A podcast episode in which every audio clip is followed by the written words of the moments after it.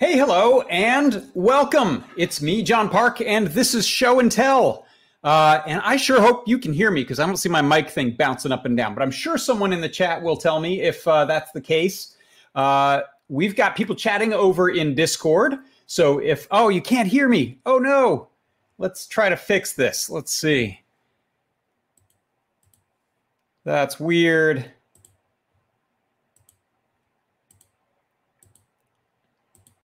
Testing, testing. All right. Well, I'll try that. Something happened to my other microphone, uh, but uh, hopefully that's working now because I see the little microphone meter bouncing up and down, or at least it was. Can you hear me now? It sounds like you can. Super. Uh, oh, Scott says it sounds like my Friday. Did you have mic issues? Yes. Uh, this is Show and Tell. I'm John Park, and uh, we're just finishing the preamble of uh, things going weird with microphones, which is the alternate title for the show. So we've got a great uh, lineup of people already waiting to come in. If you're interested in joining us and showing and telling things, I can pull these off so you don't see that reflection for a second.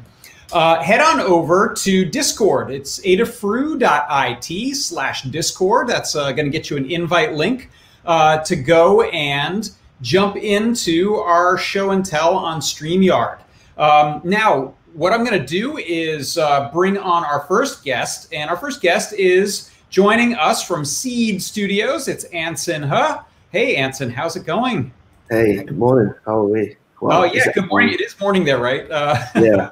doing well. You, you look uh, bright-eyed and bushy-tailed, wide awake. right. So yeah, all good. So, so, what did you have that you wanted to uh, talk about or show today? Well, I want to talk. Well, it's actually we recently ported the Circuit Python onto one of our hardware, which is the Wio terminal. And I want to talk about this running the Circuit Python on this. Excellent. So basically what I did was this was the original demo based on the Pi PyPortal calculator. And it was, oh, the reflection is a bit dead. This, this is better. And recently we just ported this demo onto our Wio terminal. And it was originally on the PyPortal using the 2. Also 2.4 inch TFT screen, but in touch screen form factor. And because Wio terminal also have a 2.4 uh, inch LCD screen, so we might as well ported that onto this. But we just converted that to a non-touch screen version. The reflection is pretty bad here but yeah, you can see that is working properly as the same well the same demo as the PyPortal calculator with the with the help of the Wio terminals five-way switch. You can just move direction up and down. And yeah, so this is the one thing I really like about this circuit Python running.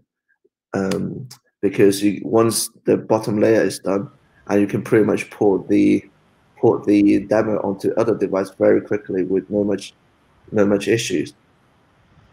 So yeah. I like the little uh, joystick. I haven't gotten my hands on one yet, so I didn't realize yeah. you have the little navigator at the bottom. Yeah, that's like a, so this is the five-way switch. So you can literally we just convert the touchscreen contact to this um, five-way switch to move different directions. And it actually looks really nice and looks really neat. Very cool. And to, I actually also um, working on another thing for myself using CircuitPython on Pipe Y terminal. If I just share the screen, um, I have another thing going. So if I just there we go. My this is the drive. If I just delete this demo, I have another one just working on recently back. So this is the what I really like about CircuitPython. One of the most favorite library I've been using is the USB HID libraries because that one was pretty powerful. If I just, you see my screen? Yes. Okay, so I just uh, let me So I have another demo. Oh. let me just share stop this. I have another demo which is running the USB HID library. So, like so this is actually the default screen. So it just shows the Mac OS logo, well, and it actually connects to like an encoder. So this is what I did. This is the simple like multimeter used for me. So let me just share the screen again. So I have the Mac OS default mode. So if I just rotate my encoder, it does all the volume for me. And if I press, there's the three buttons up on the Wio terminal. So if I press the play button, let me just open the music thing for. So I play, can play and pause the music very easily. And the next, showing this. This is very powerful for me because I use a external external keyboard and does not have the Mac layout. So mm-hmm. this is like pretty useful for me when I try to work with like a non Mac Mac OS layout keyboard. I don't have these functional keys. And I also import like um, another mode. If I press the button, it's actually switching mode, and this is actually switching to the PS mode. So if I just rotate the encoder again, it does this for me. So I can literally just switch in between modes very easily. And oh, do that's So that's sending like the the zoom key in Photoshop. Uh, yes. Over so and over. I use quite a lot of Photoshop, and I always wanted like a multimedia multimedia controller. Yeah. Like the designer have. And literally, as soon as as soon as I I have the uh, running on the USB HID, I can literally just do this. I literally just switch in between with oh, like uh, yeah with, with like a encoder, literally uh, just switch in between. I love that. It's really clever. I'm a big fan of um, using USB HID on on small microcontrollers, and now that you've yeah. got so much integrated onto one device with the screen and the the navigation, you can really get a lot done. And, and yeah, you can just add a lot of shortcuts to it and mm-hmm. just literally build your own multimedia controller. It's terrific. Yeah. Very cool. Well, thank you for bringing those on. It's a, a, a really terrific looking device. Uh, looks like it's a lot of fun to code it in CircuitPython to be able to get these types of uh, functionalities, really useful stuff uh, pretty easily. And uh, I look forward to seeing what else you uh, you do with it. So please come on the show. I know it's early for you, but please come on again anytime and uh, yeah. show us what you're doing. Thanks. Sure. All right. Thanks. Thank you so much. We'll see you next time. See you. Very cool stuff. I want to play with one of those. Uh, all right, next up, we've got our good friend Kevin from DigiKey. Hey, Kevin. Hey, JP. How you doing? I'm doing well. I, first of all, your shirt is so awesome. It is pretty cool. I, I love the new DigiKey icon logo. It's made me pretty happy that we've done something pretty unique. It's not the Kevin logo? No, it, it, I think it's also the Kevin. I think we should call it the Kevin logo. yeah, the new logo is called the Kevin logo. Yeah. Uh, thanks, DigiKey. yeah, exactly. That was nice of them. Very thoughtful. So, how's everything going out in California? Uh, it, I'd say things are pretty good. A little hot, uh, but I'm not complaining. How about you? Uh, how's things there? Oh, it's great here. The weather's always good here in the summer. Northern Minnesota is perfect. Now, February, we could have a different conversation. it's true. But uh, so you had a really fun unboxing on Friday night uh, or last Wednesday night, not Friday. Right on. Yeah. Thank you. That was a lot of fun. That was a cool, uh, a cool box with great stuff in it. And uh, like I had said during the live stream, we had a chance to build a heck of a lot of content around that since we had extra time before we shipped it. We thought we were going to ship it back what in March or April. That didn't happen. Yeah. Uh, yeah well, not a lot of things happened. Uh, March was kind of a, a bust. So it looks like you have a new uh, backdrop there. What's happening? I do have a little bit of a new backdrop. I'm in a, an old bedroom, in my son's old bedroom. I'm remodeling my basement, so it's a mess and drywall, and you don't even want to know what it looks like down there. But it sounds like a quarantine project. Soon, I'm building a little makerspace down in my basement, so hopefully soon you'll be able to see a, a, a real space for myself. But you know, I did want to just really quick show off the AdaBox. You know, DigiKey sponsored the AdaBox, and we were huge partners in it. We love being a part of the AdaBox. It's so much fun for everybody. I know there's over 4,000 people that subscribe right now. So it's pretty impressive, and we're very happy to be a part of it. So, for those of you that don't know, I'm sure many of you do. This is a automatic plant watering system.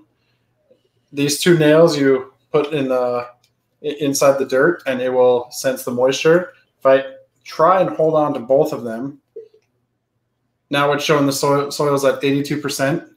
As you can see, I don't have a plant with me. I have a black thumb. If I have a plant, I will kill it. So this actually might help me in the future if I decide to get I've a plant. Actually, I've watered a lot of plastic plants in demoing and writing guides about this. so that was not problem. I actually almost grabbed one. I know we have a plastic plant, and I, I was going to do that. I should have. That would have been pretty good. So basically, what this is is if it senses the moisture is less than 50%, it's going to turn the water pump on. You can see it pulsing here into my makeshift DigiKey bottle plant. Uh, the opportunities with this using the Clue, I feel, are just unbelievable. You can uh, set this thing up with Bluetooth using the NRF chip, and there's so many other options we can do. I'm kind of excited to play around more with it. I was looking, you said you had so many different learn guides around it, and I was looking through some of those the other day, and it's a lot of fun. And I think you can get this into even schools, or I'm to have my kids play around with it. It's it's a good product. You guys did great on this one.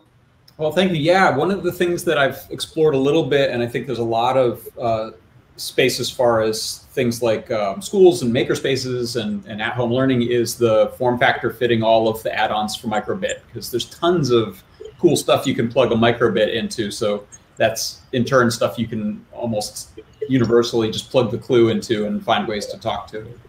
Yeah, I have used it, uh, the Clue on a few of the uh, add-on boards for mm-hmm. microbit. It's pretty cool. Oh, that's right. You showed some robots and things that you'd. Uh, yeah, I did. Yeah, I did show that on one of these show and tells. One thing I do like is your Discord channel. I mean, I was having some struggles today. Mm-hmm. I've used the Clue a lot. I've used Circuit Python a lot, and I'm like, why is this not working? I was getting so frustrated. I go on Discord, and it turns out I ended up having including the wrong file. One of the the library files, I included one that was made for the Crickit oh. with Seesaw, and they were able to answer it within minutes. So I mean, it saved me hours of frustration. That's terrific. That, Yay, Discord. That's awesome. That, that, community is just great. So anybody working on Circuit Python, jump over there if you have issues.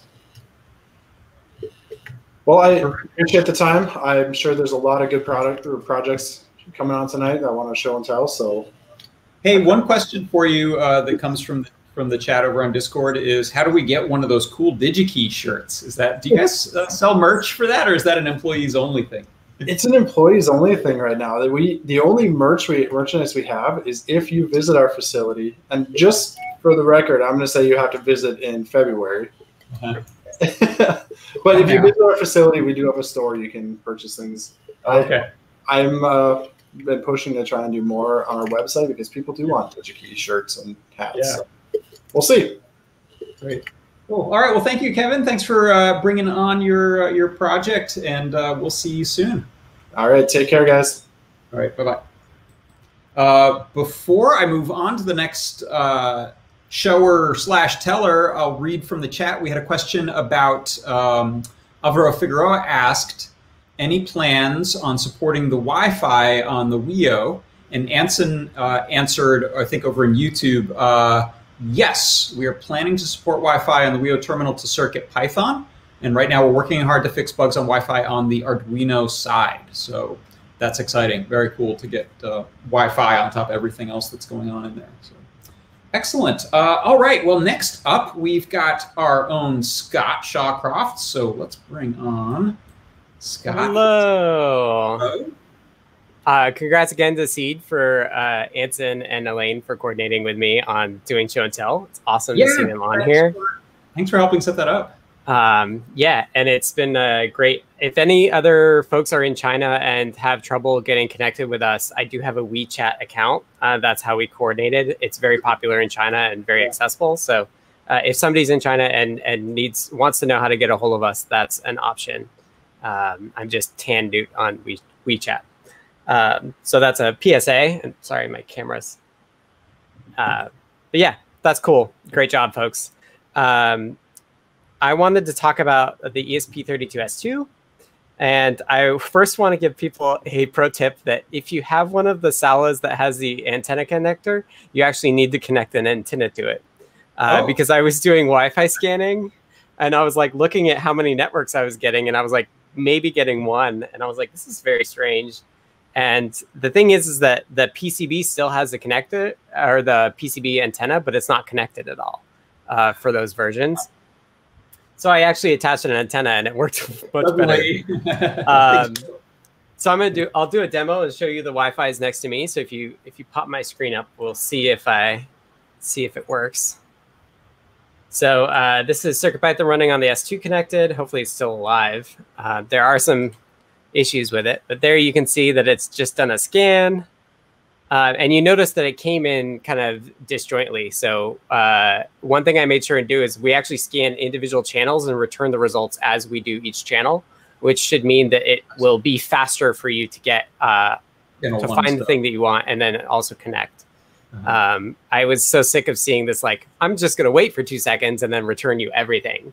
Uh-huh. Um, by doing this like uh, piecemeal sort of thing, we don't actually need as much memory either. So we'll be faster and use less memory, uh, which is great.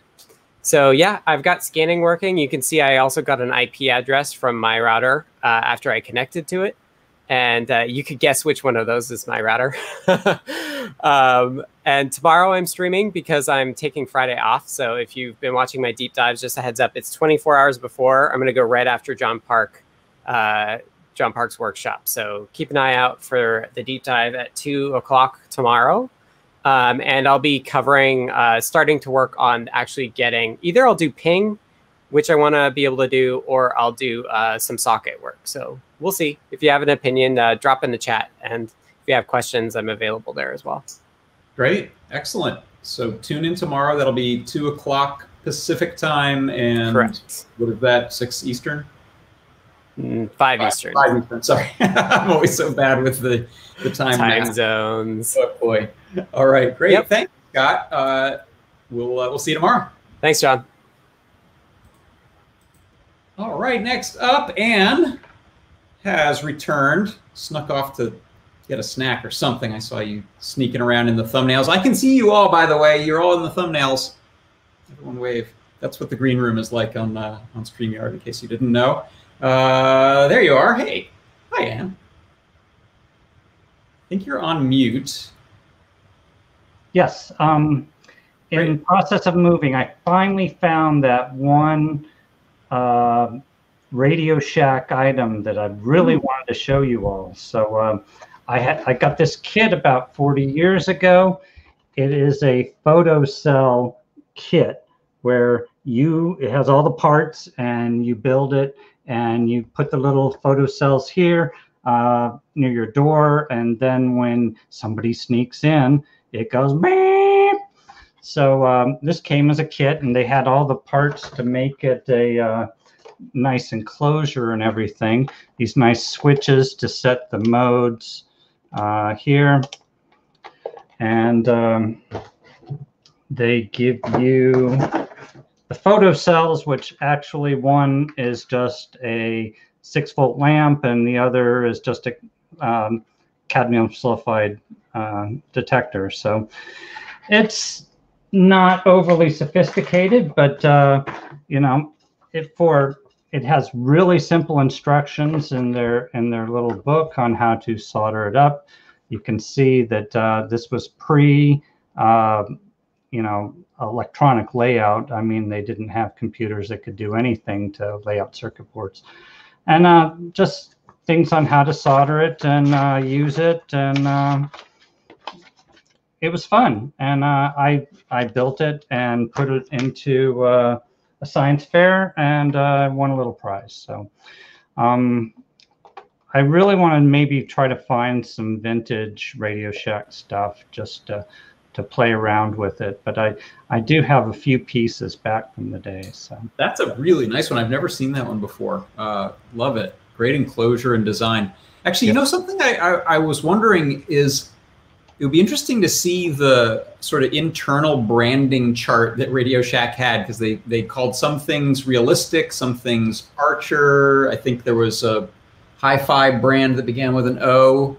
Uh, and then they had Tandy stuff when they got into the computer side. I'm kind of curious how all that lines up because this one says both what Radio Shack and Archer on it, right? Right. So um, it it it varied somewhat, and and it was interesting that they reused Tandy with the computers, considering that was the leathercraft right. side yeah. of the business. Yeah. Um, and yeah, they used realistic, I think, for the hi-fi.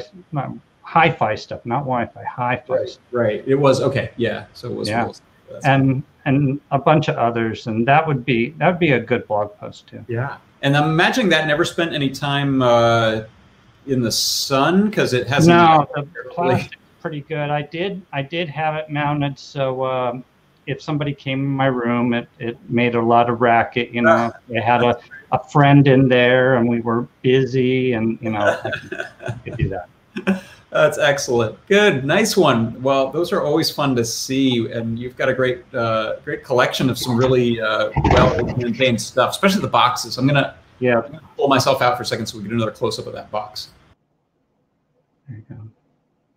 And uh, let's see. Oh, yeah, this this graphic too is uh, is cute. All the electric stuff, you know, they had to have lightning bolts or something for electrical stuff. It's just, you know, electronic and lightning bolts. I mean, how can you go wrong? Yeah, that's fantastic. It, it almost reminds me there was a mindset around doing the box art for Atari games that was so evocative because the games themselves looked like nothing you'd want to show off in box art. And same with like there was so much excitement around the graphics and things with with a kit that uh, was fairly simple like this. Mm-hmm. Beautifully done. All right. Well, thank you so much. I look forward to uh, your next treasure or or project when you come on uh, to show and tell. No problem, John. Thanks. Thank you. Bye bye. All right. It's cool stuff, man. I love the Radio Shack uh, things. It's part nostalgia and part awesome. Uh, let's see. Next up, we've got our own Erin, Erin St. Blaine. Come on in. Hello. Hi. Uh, so it is summertime and I live in California and the weather has just been amazing here lately. So I've been doing lots of resin projects. Like epoxy resin is a very fiddly medium, which if it's humid or if it's too hot or too cold or anything like that, it's a mess. But I've been having kind of a lot of success with it and I've uh, made something that I'm pretty amazed with. Um, I've been, I made a, I made a resin, ooh, let's see if I can get it on screen here, ocean uh, out of just some different kinds of acrylic, uh, acrylic with, uh, what am I trying to say, alcohol inks to make it translucent. And then I have put an RGB LED matrix behind it, uh, running CircuitPython with some help from uh, Jeff Epler, an Adafruit guy that was just great at doing code. And I got it running this really cool animation where it looks like there's just magic bioluminescence under the water. Um, and of course, then I had to, uh, I got inspired by that movie Moana that came out um, and uh, made a manta ray, just like Moana's grandmother who swims around under the waves in that movie is just really inspiring. Um, so this is, I'm really happy with how it turned out. It looks just really magical. I'm sorry about the reflections here. So if I can get it to, to show a little better, my power cord is too short.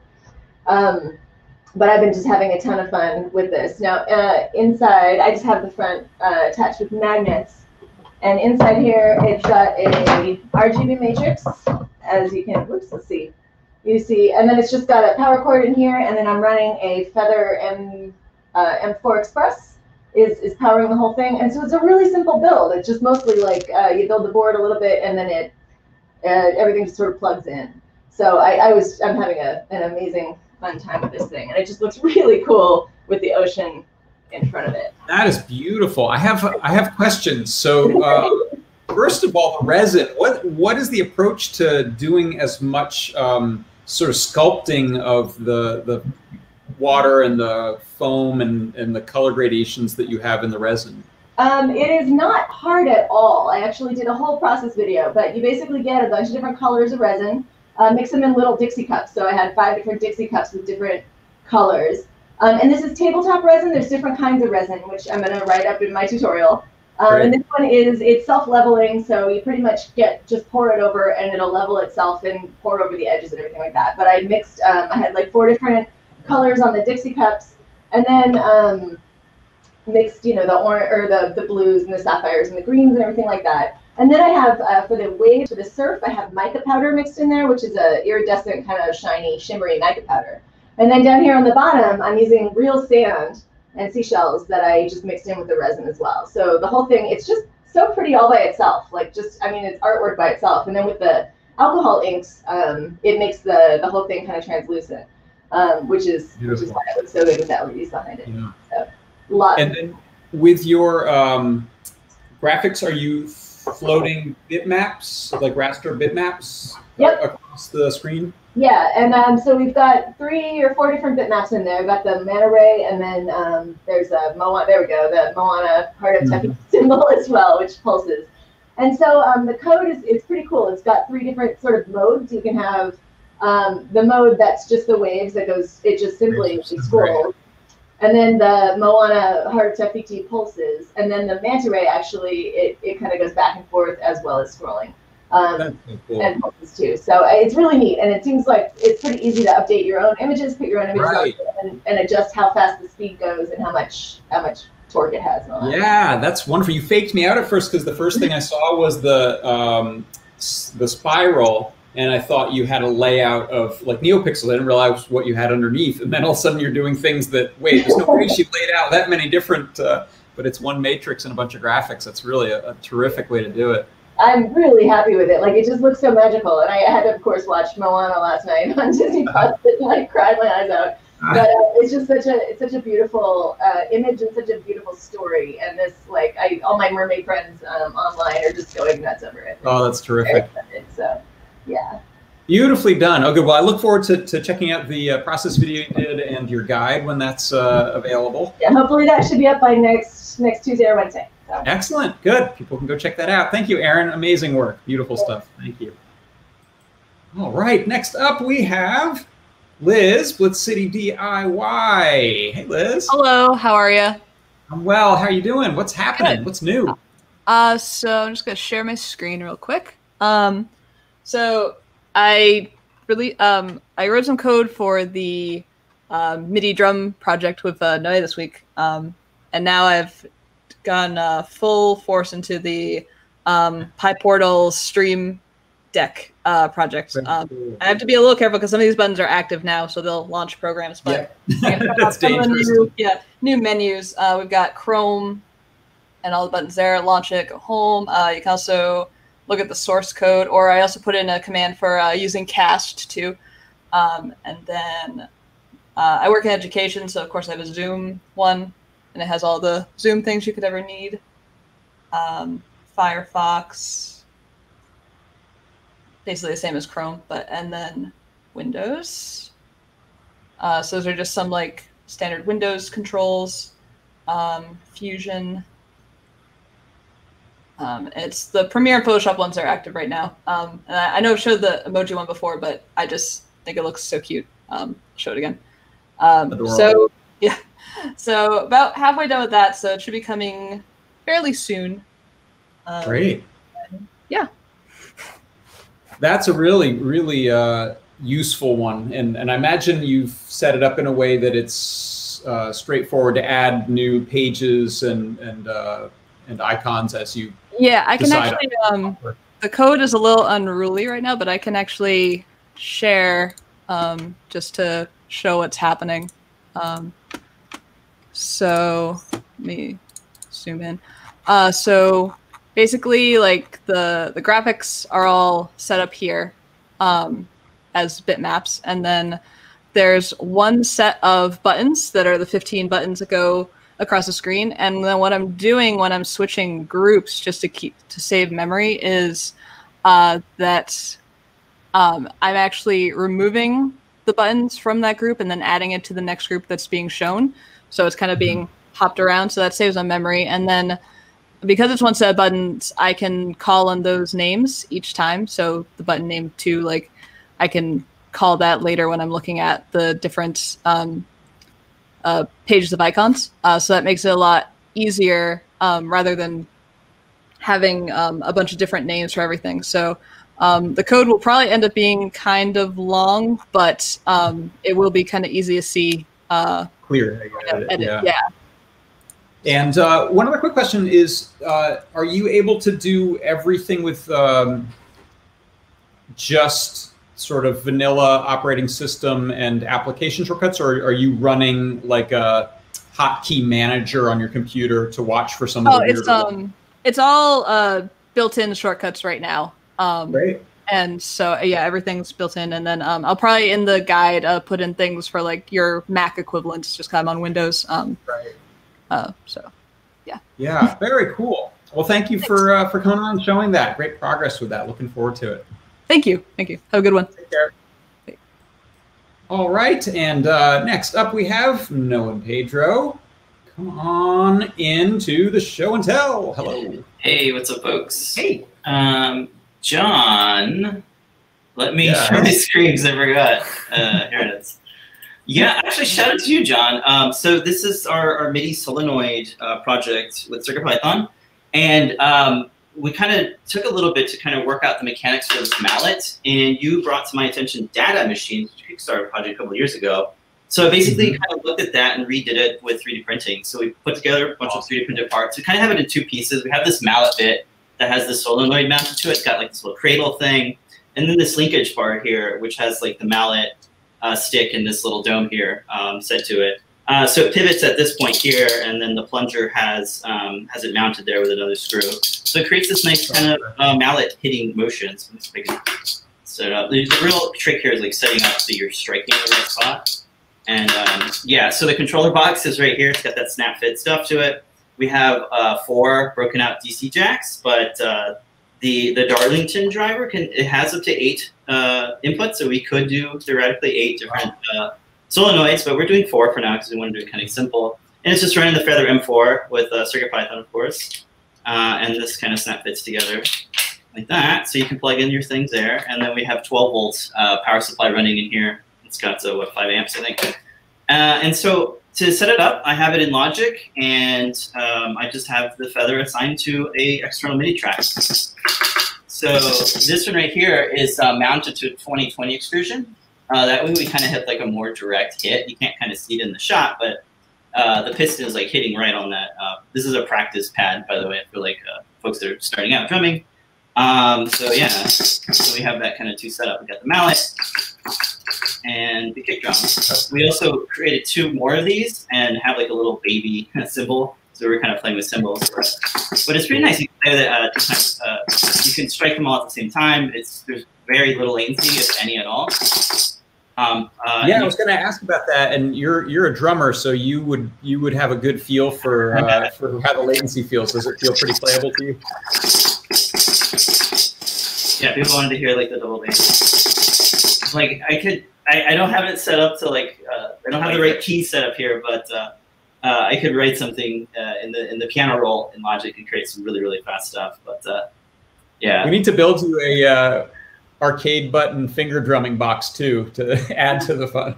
yes, we, we got to revisit that at some point too.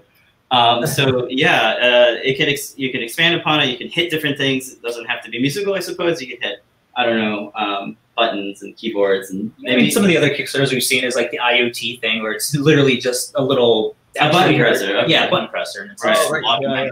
right maybe a light switch thingy. So turning your AC into a with Internet fingernails. yeah, but you could use the parts for other stuff. Um, Yeah, that mechanism yeah. is really uh, cool, and it seems like it's not far from those IoT things, or I think there were um, Kindle page turning button box Oh, things. yeah. That, yeah, exactly. And it is modular. I mean, we can take the mallet off here since I have it attached. They print it in one Uh-huh. piece. So, so yeah, very, very, very neat, neat parts. Um, I like yeah. Shout out to Liz for putting the, the code together. Um, she before this one, uh, she put together like a 30 solenoid uh, yes. xylophone. So that that's uh, a lot, lot of fun with that one too. Yeah, her practice run was 30 solenoids, so she's well uh, Yeah, well Very ready to do before. this one. Yeah. compact version of it. Yeah. Okay. Excellent, cool. And uh, this one, is there a guide on the way uh, imminently? Or Yeah, the guy or, was uh, published. Yeah, the guy's published this morning. Um, we got a little video that shows like the things. Uh, but yeah, check out the Learn Guide. There's some good stuff in there. Good code walkthrough as well. Yeah, you can check out 3D Hangouts that we did earlier today, and there's a whole hour there just talking about all of the CAD Right, stuff. yeah, a lot of folks uh, asking Oh, good, questions. good. I'll play catch up with that. That sounds great. Very cool. Awesome Done. project. Love it. Thank you guys so much for bringing that on and But great of work. course, thank you for hosting. Thanks, John. All right, bye, everybody. Uh, let's pull that. There we go. Thank you. Uh, by the way, one thing I'm excited about, and I'm going to show more of this on my uh, workshop show tomorrow. But since we are uh, broadcasting live right now, since Adafruit is on air, my on air sign lit up. Uh, I've got it a little bit constrained by some wiring right now, but that is uh, automatically running uh, some checks on the YouTube data API. Uh, and it noticed when our stream went live and my little uh, sign changed colors there from off air to on air. So I'm excited that, excited that I had a real world test of it when I wasn't expecting it. So uh, come on, come on by tomorrow, and I'll talk more about that on my workshop show. Uh, all right, next up we've got Tim. I'm going to bring Tim into the stream. Hey, Tim.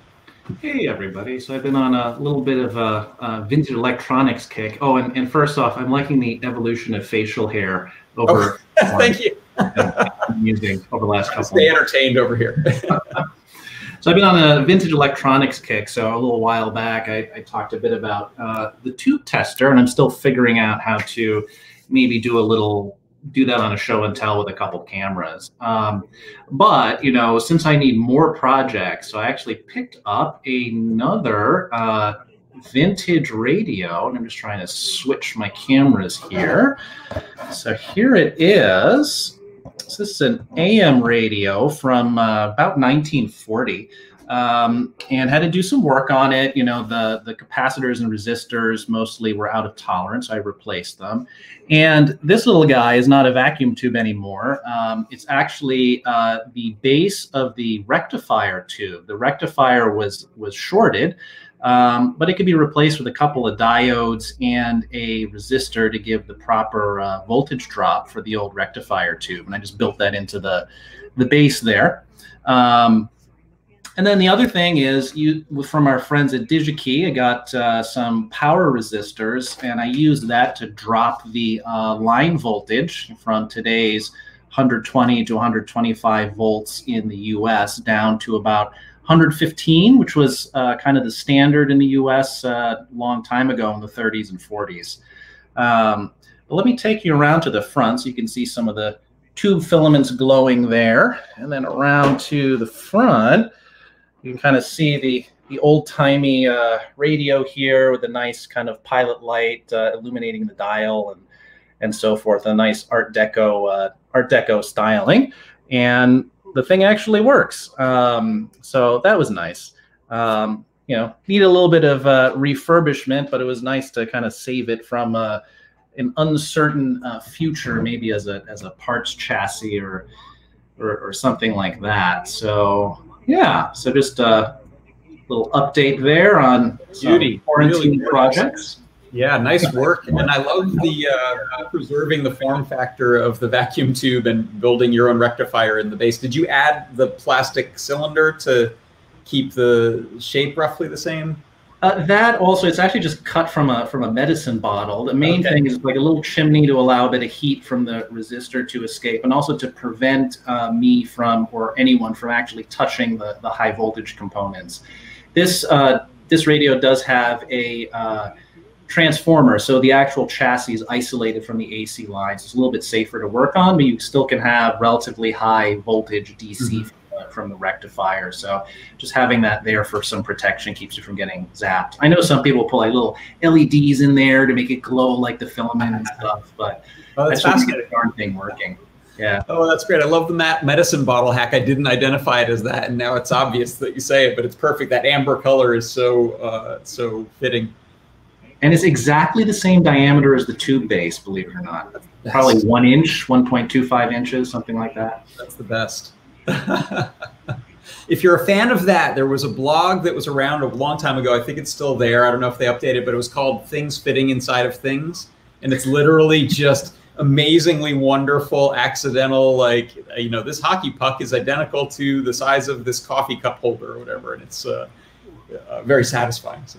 yeah, I was trying to keep this cheap and cheerful, so trying to repurpose stuff I had around oh, to kind of get it get yeah. it working. So, and I, I, hadn't realized that about the difference in AC uh, voltage being uh, 10 or 15 volts lower in the 20s and 30s. Yeah, it was it was like 110, then 115, then 117, and now it's about 120 to 125, at least in, in North America. So sometimes you can stress uh, older, Yeah. older equipment if you just you know plug it in and fire it up. Yeah. Yeah. Oh, that's interesting. I had no idea. Well, thank you so much. We learned a lot and saw some very cool things uh, with your radio there. I love that design. Uh, it's a gorgeous piece. So thanks for uh, preserving it. Thanks for having me. Yep. We'll see you soon. Take care. All right. See you next time. All right. Next up, we've got Jeff. Hey, Jeff. Hello.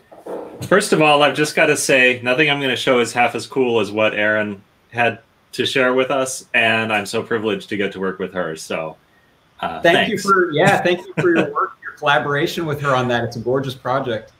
Anyway, so I've come on show and tell a couple of times talking about uh, things related to timekeeping, and today I'm ready to show the clock I've been working on, which is this little guy, and of course the lighting makes it hard to see the LEDs. But uh, anyway, we're local time 1840 and the date 0805.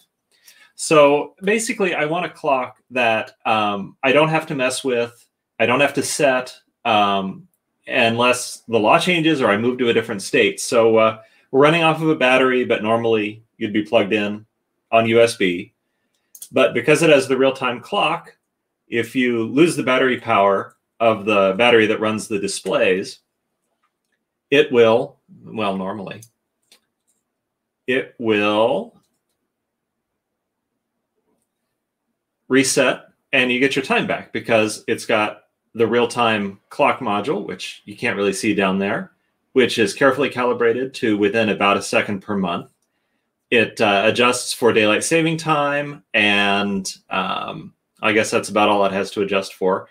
And so it's got this construction with uh, the front layer of the displays, the middle layer of a feather quad, and then the back layer of the real-time clock. And I think it's a Feather M4 Express. And I will drop the links in the chat, but I've uh, blogged about a lot of the steps to doing this, such as uh, there's a little interesting wire here. Why is that wire there? My blog explains it, and I will uh, share that. But that's what I've been up to. That's why I've been blogging about timekeeping with Python and CircuitPython. Great clock. I love that you include a, uh, a teaser there for find out more about the uh, mysterious wire. Got to know. Uh, so everyone run out and find out. I'm dying to know. Uh, and that's really uh, that's terrific. It's a lovely uh, build. I really like the use of the um, CharliePlex um, Mhm. uh, LEDs. The diagonal LEDs look really nice. Yeah, the boards are really fun, and of course, with with all LED things, it looks better in person. Oh, it looks a lot better actually Yeah, back here. So that gives you a real sense of of how it looks, except greener. Uh, I might do it again and put a different color display on the bottom row just to emphasize the difference. But Mhm. yeah, Beautiful. And as as with all things lately, I'm tempted to put um, either theatrical gel or car tint or some of our LED plastic in front of them. Mhm. some stuff works well with some Yeah. But I've done a little experimenting with uh, 3D printed uh, natural plastic, and I haven't been satisfied with it yet. But I'll probably, and I've got this enclosure. I guess I should say I've got an enclosure for it to go in. I just Mhm. haven't quite deciphered how um, the enclosure is going to work together with putting a piece of acrylic in front. So there is a little iteration left on the design overall. Yeah. But yeah, getting those diffused so they're not so harsh. Oh, it adjusts the brightness. So this is daytime brightness. Ah. And then at bedtime, it goes down to the lowest brightness level. So that means you don't blind yourself. So That's another fun little thing that is Yeah. easy to put in with CircuitPython. Right, and that's a good way to do it. No need to complicate it with sensors and photo cells. Mm-hmm. Right. You're doing it based on at this time I want it darker. So Right. If if I should be at, in bed at this hour, then it should Yeah. be dark. then stop. Yeah, It, then it's a cue for what you should do, exactly. not not Flash. reacting to the fact that you finally took turned the light off in the living room. to bed. Great. Well, thank you, Jeff. Beautiful project. Love clock projects. I'm gonna go find out about that wire. It's killing me. I gotta- All right. Wait till after the show, John. You got to okay. wait. I will. I will. I'll finish. All right. Good thanks. night. All right. And speaking of uh, clock-like aficionados, we have Paint Your Dragon. Hey, Phil. Hey there. Hey, sorry, I didn't give you much warning. Uh, hopefully, you, you could tell who I was about to bring on. I, I didn't know that. I, I didn't know I was I was. Uh, Your name was mentioned today in context of clocks. Limor said something. About a oh, matrix earlier today. master, Okay, so- yeah. but like Uh, so- regular regular watchers won't won't even know what we're talking about. I barely knew what we're talking about. By the way, Optimus was the Radio Shack speaker brand. Thank you. Yeah, that's right. It was a, it was the speakers. Okay. There's Optimus. a Wikipedia page on on the the Tandy brand, and they mentioned there's like a dozen or so related brands that they had. Uh, like Ah, Marco with the best equipment, and there's ones I don't even remember. Flavor Okay. Radio, where these portable rate. I didn't. That's Flavor. Flavor, Flavoradio. They were little That's colorful. AM radios. Huh. Uh, let's see. Anyway, I'm changing cameras here. Okay. Uh, come on, camera. There we go. Okay. Um, is going to focus. Yes. All right. So, um, I did an update to our OV7670 camera library, and there's an update to the guide. I will post the link to the guide. And basically, I added a few um, effects we can get out of the camera, like image rotations and stuff, plus some uh, simple image processing effects, just just for fun kind of stuff. They're they're not uh, like scientific applications, um, but there's like edge some edge detection. Um, I think yeah, now it'll do image flips, then it'll do test patterns. So that's all in the library now. It's all updated in the guide, and I also gave some directions there about. Um, like I mentioned a while back about changing the focus on these lenses and stuff. Um, so that's all live. It's it's uh, there to go in the guide. Currently, all works on Grand Central, but um, it's one of those it's not out yet things. But I am working on a Featherwing uh, adapter for the camera. I don't know if it's going to work, but that's Right. a little something Exciting. fun I'm working on. And it's kind of kind of chunky right now. It'll it'll hopefully get a little slimmer. Did you ever see a movie in the '80s called Brainstorm? No. It, it was about a machine that could record and play back uh, experiences. And Ooh. one of the things I loved in the movie is every iteration of the hardware got more and more sleek as the movie progressed. And Uh-huh. so, you know, we got Grand Central here, and now we're down to Feather, but it's a chunky Feather. And I'm hoping a couple iterations, it'll get down to, you know, just a little feather wing size thing. We'll, Yep. we'll see what happens.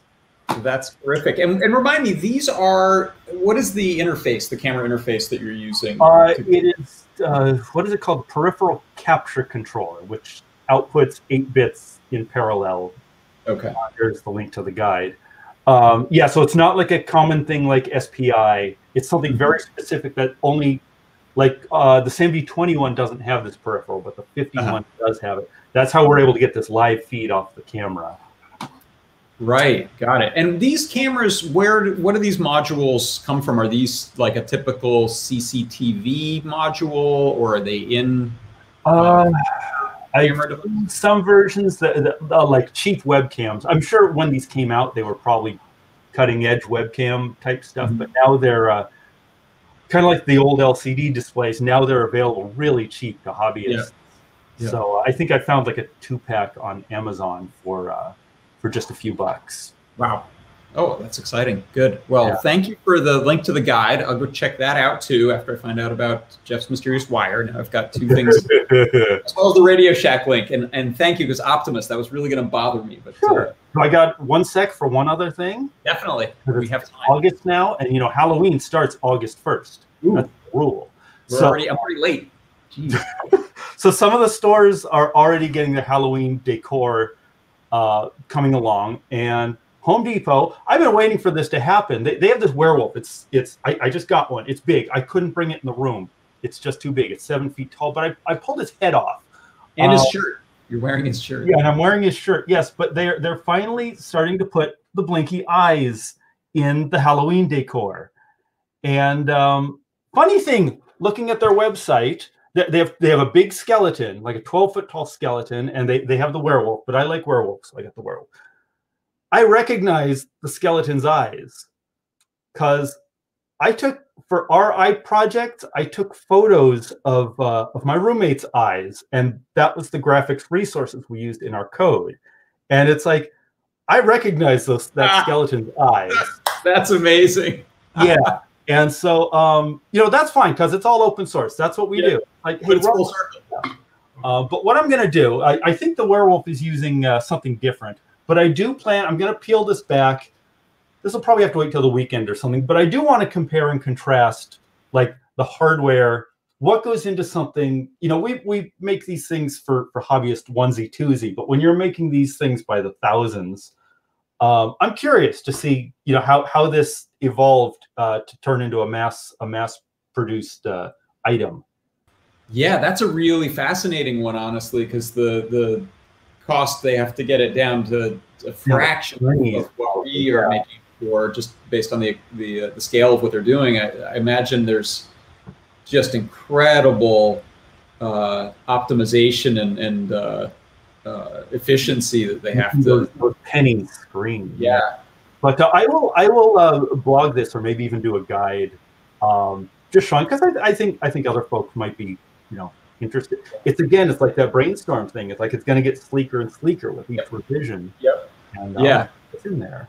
Right, and eventually you'll be interfacing those things that cost a buck into a Grand Central, and then a Feather, and then an Itsy. and all of our stuff will have been turned into some module that you're then kind of trying to talk to again. Yep. Alrighty, that's me. Excellent stuff. Thank you for coming by and showing and telling. Really enjoyable uh, stuff you're working on and showing off. We'll see you next time. And uh, let's see, next up we've got Ian. We're going to bring on. Hi, Ian. Hey, how's it going? Oh, it's going well. How are you today? Good. Um, so I just wanted to show off, uh, I guess, this is an automated tarot card reader. Um, so when you push the button here, it's a split flap display. And so it goes through all 78 tarot cards and it picks one at random. And then it uses the Adafruit thermal printer to print out uh, the reading for the card. Um, so it gives you your own personalized tarot card reading. That is beautiful. Really awesomely done. Tell us more. Um, so basically, um, I have the stepper motor here and it runs in like a micro stepping mode. So what I did was I just, um, normally a tarot card deck has 78 cards. So what I did was I added an extra two because you need a home card and then I wanted to make it an even number. So basically it comes down to if you divide the number of steps with the number of cards in the flaps, um, this is the spool here you can see from another uh, version. And so basically, every 20 steps, the machine uh, goes to a new card. And so that way you have a number assigned to each card, and that's why the um, the printer knows what your reading is. Um, and so each card also has three unique readings that it can give, because in tarot card reading, there's like if it's upright, it's a positive reading. If it's upside down, it's a negative reading. And then I gave it kind of an ambiguous reading. So the machine itself can give 238, I think, 238 unique readings. That's terrific. And so you uh, came up with a uh, the split flap. So you cut all your cards in half. Is that? Yeah, basically. So each one sort of like you can see each card has the top of the next card. So you put the bottom of one card and the top of another card on the next one. Um, and that's how you get all of your cards in the display. Um, and then it finds home because there's like a uh, there's a Hall effect sensor and there's a, a magnet in the spool. So that's how you know you can home your uh, uh, what do you call it? Your stepper motor. Oh, that's great. I also love the guides that you cut the cards, the channels, so that they would fit around that circle and, and kind of keep things uh, in line there. Line. Yeah, that's really beautifully done. Thank you. And then you can see, I think I have another. So this is kind of the, the guts of the whole thing. So there's like an SD card um, because so the thermal printer prints with bitmaps. And so had to convert everything into a bitmaps and then it was just way too big to be stored in flash memory. So got it on an sd card module and then uh, got your stepper driver and uh, that's basically the gist. I mean it, it, it's 3d printed housing and then a laser cut um, uh, acrylic for this guy. That is terrific. And besides that this is just cool to, to make and have uh, was there an application in mind that you made it for Not really. I just kind of. Uh, um, so I have to give a shout out to there's this guy Scott Bezek who did a um, alphanumeric split flap display, Uh-huh. and that was kind of the start of it. Was I, I built that one, and then uh, it just kind of dawned on me that like what else uses cards, and then I decided the tarot card reader would be a, a good project to do, and Oh, it, really it ended up taking quite a while, but I'm I'm happy with how it's coming out. Yeah. Oh, really cool. Yeah. Very, very beautifully done. And uh, have you got any uh, write-ups or or uh, extra photos and things that people can go check out online? Yeah, so uh, I have a full write up with all of the files, so all of the like um, STLs and the laser cut files, uh, the print files for all the cards, everything, and then also, um, uh, yeah, on on Instagram on the same name that I have down there, the iMosey, I put like all of the process photos, and so you can always like, if anybody ever wants to build one and then ask, you know, I would love to help.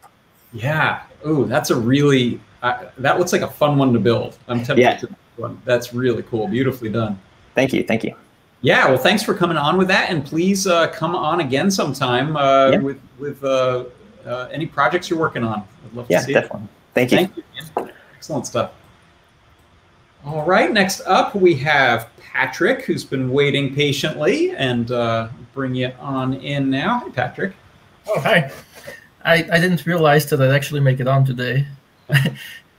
Very end. Um, I, I'm just amazed at all the projects that people do with with uh, feathers. It's like amazing stuff, mind-boggling.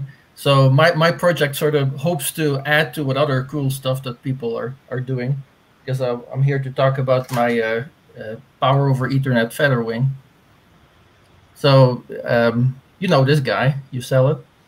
This is the Adafruit uh, Ethernet feather wing. So I extended it um, to have power over Ethernet added onto it. So this way you get the Ethernet connection, but you also get power, 4 watts, uh, if you have a power over Ethernet um, switch that you hook it up to.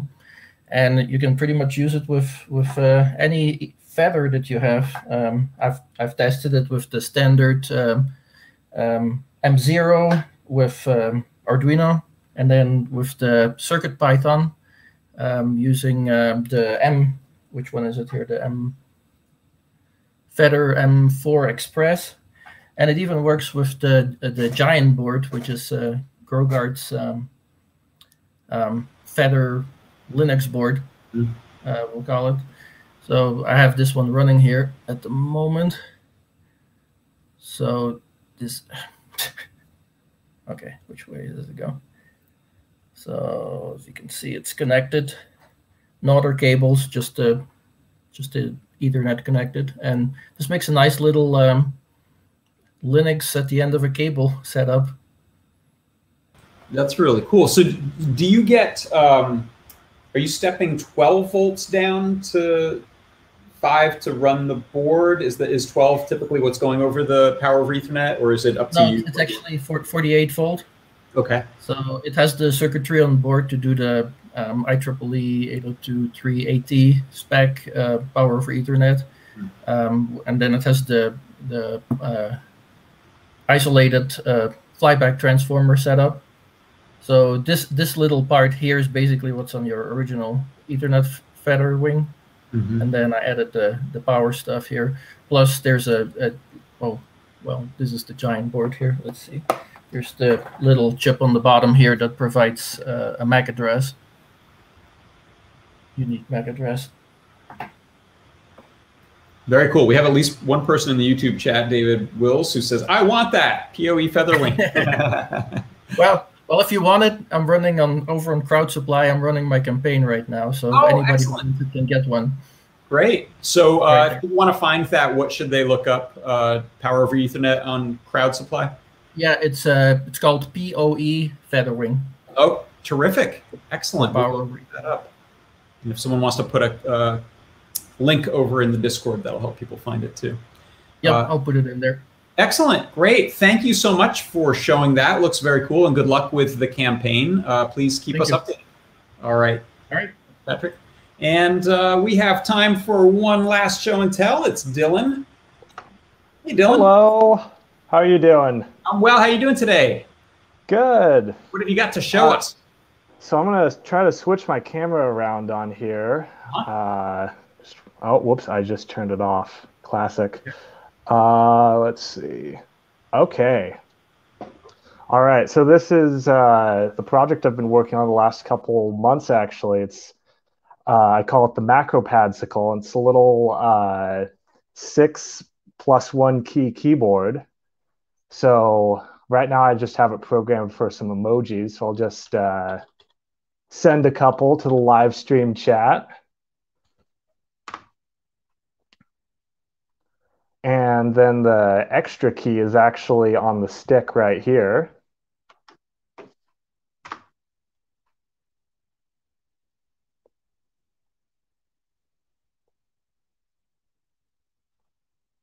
Oh, and I might have lost audio. Uh, we can hear you still. I don't know Oh, if you. okay. Yep. Uh, you cut out for just a minute for me, I think. That is I can- awesome. I love your Thank your you. Board. So tell us uh, about the build. Is that uh, what's what's the casing made from, and how'd you build the board? So the casing is all PLA 3D printed, but I had to do quite a bit of uh, painting on it. Okay. Um, you can actually see in a few places I didn't quite uh, paint enough on it, so it's starting to rub away a little bit now. So I have to go back and do another coat uh, at some point. Uh, so it's the body is all uh, PLA with uh, some Montana spray paint, and then the internals uh, are this uh, PCB from JL PCB plus a Arduino Nano, and I wanted to uh, show these because that way I can uh, kind of show off the internals a little bit without taking this apart because it's a real mess in there right now. That's fantastic. So I missed. Did you have the popsicle stick as a seventh key? Yeah, yeah. I'll uh, I'll send I'll send a. It's right now it sends an island to Discord, so I'll send that again. That's great. Thank you. Oh, Dylan, I love this so much. I'm a fan of uh, creative small macro pads, uh, macro keyboards. Have you um, published any info about this anywhere that we can learn more and find files and any stuff like that? Uh, so I'm going to publish files soon. Uh, after I did the first build, uh, I would say there was a lot of learning that came with it. So before anyone else uh, goes and tries to make one, I want to make a few design revisions uh, so that everyone else's build experience is better. Uh, and I'm actually running a uh, interest check right now to see if anyone would like to buy a completed kit of this. Fun. And uh, I can drop that in the chat as well uh, once we're done here. Excellent. Do you post something like that in like our mechanical keyboards on Reddit? Yes. Is that where that yeah, happens? I did. Yeah. Awesome. That one is just beautiful. I love the style of it. Uh, where did this come from? Did you have, were you eating a popsicle stick and it came to you? Like, any idea of where the origin of the idea came from? I, I was trying to think where it came from uh, just now. I'm not totally sure. Uh, there was another one called the 2% milk. Oh, I've seen Uh, that. It's like a carton. Yeah. Right? Yes. So I'm gonna uh, give whoever uh, had that idea Yeah. some credit for this because I have a feeling they inspired me, but I Yeah, can't. lives in that space design wise. yeah, yeah. I love it. And now I'm very unhappy with how boring and square my, my little macro. I'll go check out your interest check. All right, thank you. Thank you, Dylan. Thanks for bringing that on. Uh, very Yeah. cool. Look forward to uh, to seeing more, and, and uh, we'll we'll watch for your emojis to show up over in Discord. All right. Thanks. Take care. Thanks you too. All right, amazing projects. Uh, we are out of time. We've, we've gone a little bit over, but uh, thank you all for stopping by to show your great stuff and uh, for uh, joining us to go watch over in, in the different uh, video streaming places where we are. Uh, for Adafruit, I'm John Park. This has been Show and Tell, and we will see you next time. Bye bye.